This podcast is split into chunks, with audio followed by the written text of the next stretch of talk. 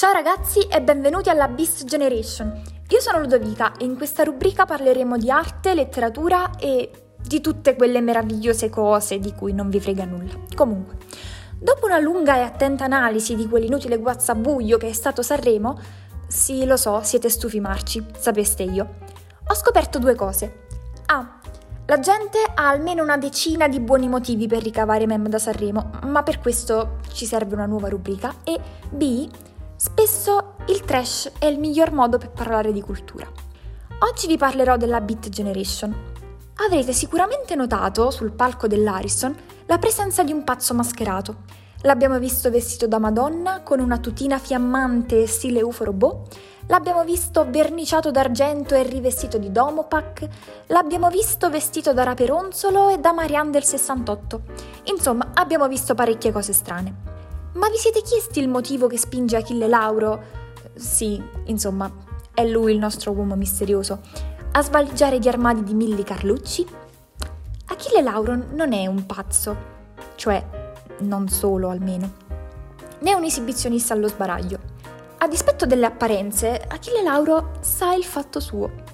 Per spiegarvi da dove sbuca fuori il genio di Lauro, magari sì, un po' nascosto sotto tutto quel tulle, devo prima raccontarvi una storia successa molto tempo prima, per la precisione nel 1948 in America, quando un uomo molto strano, Jack Kerouac, coniò il termine Beat Generation per definire il movimento letterario di pazzi megalomani che si andava sviluppando in quegli anni e di cui lui era il portavoce. Beat sta sia per beatitudine, cioè beatitudine, quella pazza serenità che vi invade dopo uno spinello, e sia per ritmo, perché questi matti, dovete sapere, frequentavano molto gli ambienti jazz che all'epoca non erano niente male. Kerouac era un sacco amico di Charlie Parker, fra l'altro. Sì, dai ragazzi, Charlie Parker, l'autore di My Little Swide Shows, Scrapple from the Apple. Oh, insomma, se non lo sapete fatevi una cultura. Le caratteristiche di questo assurdo movimento, oltre al jazz e alla benzedrina, erano la ricerca di uno spazio nuovo, lontano dai dogmi del mondo sconquassato dei grandi e, e insomma anche la, la, spiritualità indiana e taoista. Per esempio il dio Peyote, che era venerato dai pellirossa, andava piuttosto di moda. E anche il pacifismo accanito. Insieme a Kerouac c'erano tanti altri baldi giovani, Barrows, Alan Gisberg, Lucien Kerr, Neil Cassidy, che era un po' la musa del gruppo, Charles Bukowski, che conoscete tutti, eh, Lawrence Ferlinghetti, che era l'unico di origine italiana, tra l'altro è morto da poco. E insomma, tutti loro avevano in comune il lessico delirante e anche una forte idiosincrasia per la punteggiatura. Però scrissero cose meravigliose come On the Road dei Kerouac, eh, che in effetti diventò il manifesto del gruppo, oppure A Coney Island of the Mind di Ferlinghetti, che è una raccolta di poesie in cui si fondono vita reale ed epifanie circensi da Luna Park, oppure L'urlo di Ginsberg, che è un lungo poema delirante dedicato alla pazzia, sì ragazzi fa per voi, oppure Ragazzi selvaggi di Barrows, insomma un po' di roba. Il polo intorno a cui ruotava tutta questa fluorescente gioventù, e anche le loro droghe sintetiche, era la Columbia University a New York un posto magico e incantato, immerso nei parchi lussureggianti pieni di gente che si sdraiava per leggere o che passeggiava lungo il fiume o che nutriva gli scoiattoli. In questo luogo incantato, Barroz e Kerouac, eh, ma anche Ginsberg e Kerr, si incontrarono per la prima volta. Ma in questo luogo idilliaco, oltre alla loro attività letteraria, si svolse anche un orrendo delitto che avrebbe segnato la storia del gruppo, aprendo una nuova stagione letteraria.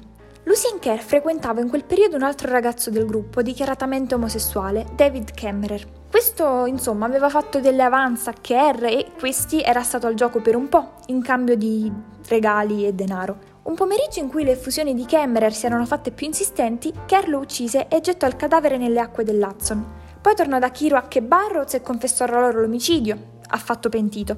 Tutti e tre furono poi indagati per omicidio e occultamento di cadavere, ma se la cavarono pagando una cauzione. Ah, le meraviglie della giustizia americana.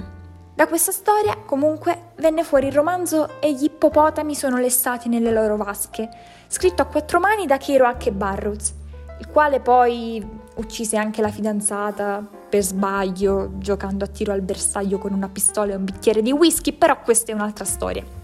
Intanto, col passare degli anni, il movimento si fece sempre più esteso. Negli anni 60 si fuse con il movimento hippie e poi assunse connotati politici con le proteste contro la guerra in Vietnam. Ferlinghetti, che avrete capito era il più sano di mente, aprì la storica City Like Bookstore, che diffondeva libri dai contenuti libertini e pacifisti. Anche molti film degli anni 50 e 60 sono ispirati a quella che fu la parentesi abbacinante della Beat Generation, vi consiglio Gioventù Bruciata che oltre a vantare James Dean nel cast rende anche molto l'idea. Il mondo pop e rock pullulava di riferimenti ai capisaldi di questo movimento. Gli R.A.M., David Bowie, Bob Dylan, Nirvana erano tutte persone che avevano letto e parafrasato quello stile, creando una dimensione che sarebbe diventata immortale, eternus et unquam.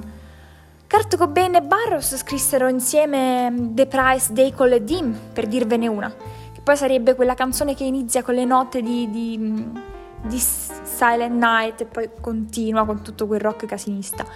Ma in sostanza, direte voi, cosa c'entra tutto ciò con quel matto di Achille Lauro? Ebbene, Achille, pur essendo nato nel periodo sbagliato, e per sua sfortuna dopo Renato Zero, è uno della beat.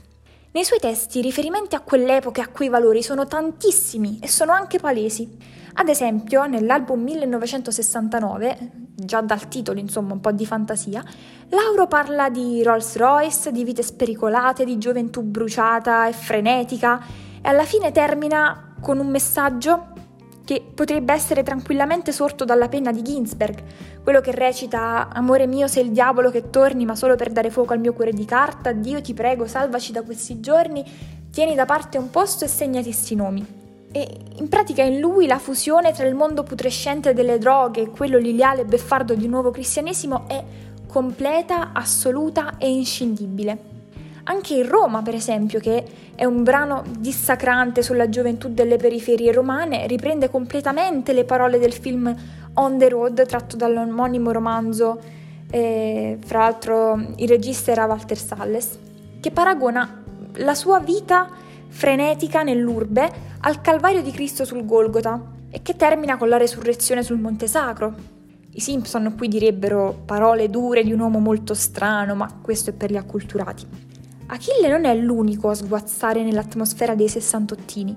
Con lui anche Willy Peyote, per esempio, che lui ha partecipato a Sanremo, e il cui nome nasce dal, dal coyote dei cartoon e dal cactus allucinogeno sudamericano, usa la tattica della sacralità goliardica per parlare della sua futura ex moglie, che è un dio sotto le lenzuola eh, a cui lui si sottomette come un cane, quindi è una concezione triviale e sublime dell'amore. Invitatelo pure. Per finire, io sono un cane, curioso pseudonimo di Jacopo Incani, e lui, insomma, è un discepolo della scrittura d'immagine di Ferlinghetti, perché lui crea delle immagini da parole disposte completamente a caso su una musica che sembra uscire dai dischi dei negozi di caramelle, quindi ragazzi è un genio.